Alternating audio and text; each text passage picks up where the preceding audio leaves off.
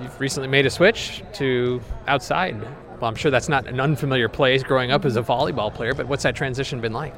It's been going well. I think just getting my connections down with Diana each and every day in practice. Um, I think it started off a little rough, but that's what preseason is for, just to work through like all the little ruts and kinks and whatever. And I think just feeling more comfortable on the left side has helped me a lot.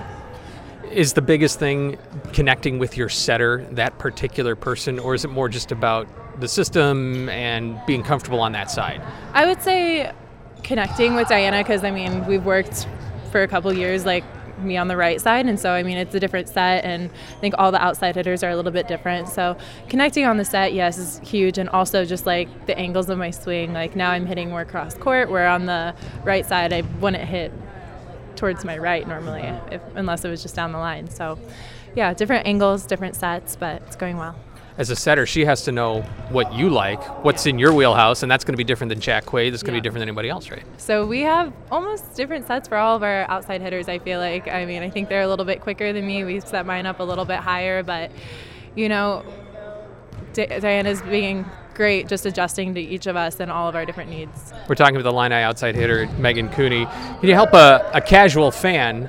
Sometimes you see somebody take a swing, goes off the block, out of bounds, whatever, for a point it looks almost random, like just fortunate and luck. But what are you thinking about in that split second as the ball is set and you're reading the block? Are you thinking intentionally about trying to go off the block, go through it, go around it? Is that a decision you get to make, or you just pound the ball and hope it goes well? yeah, it's definitely a decision you get to make. Um, so you're at the net, and we always talk about just being neutral and just making our decisions last second and not pre-planning where we want to go. So that way we have all of our shots available and we can see what's open on the court and see what the block is doing. And if we want to tool it, then we can have free range to tool it. And I think we as hitters know like what's good swings, and like even if we do get blocked, we know that our defense is there to cover us. So that's a huge like just boost for hitters. Like we can really feel like we can go at it with all we got with each swing. And sometimes you may see an opening or a seam there in between the block that is the opportunity, oh, the window, right? Yeah. So when you see the opportunity, I think it's just go for it as hard as you can. Um,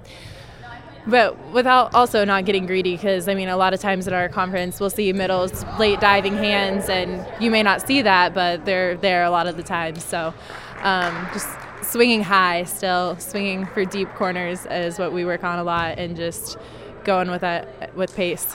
Talking with megan cooney from illinois volleyball. All right Wisconsin, Minnesota, Penn State.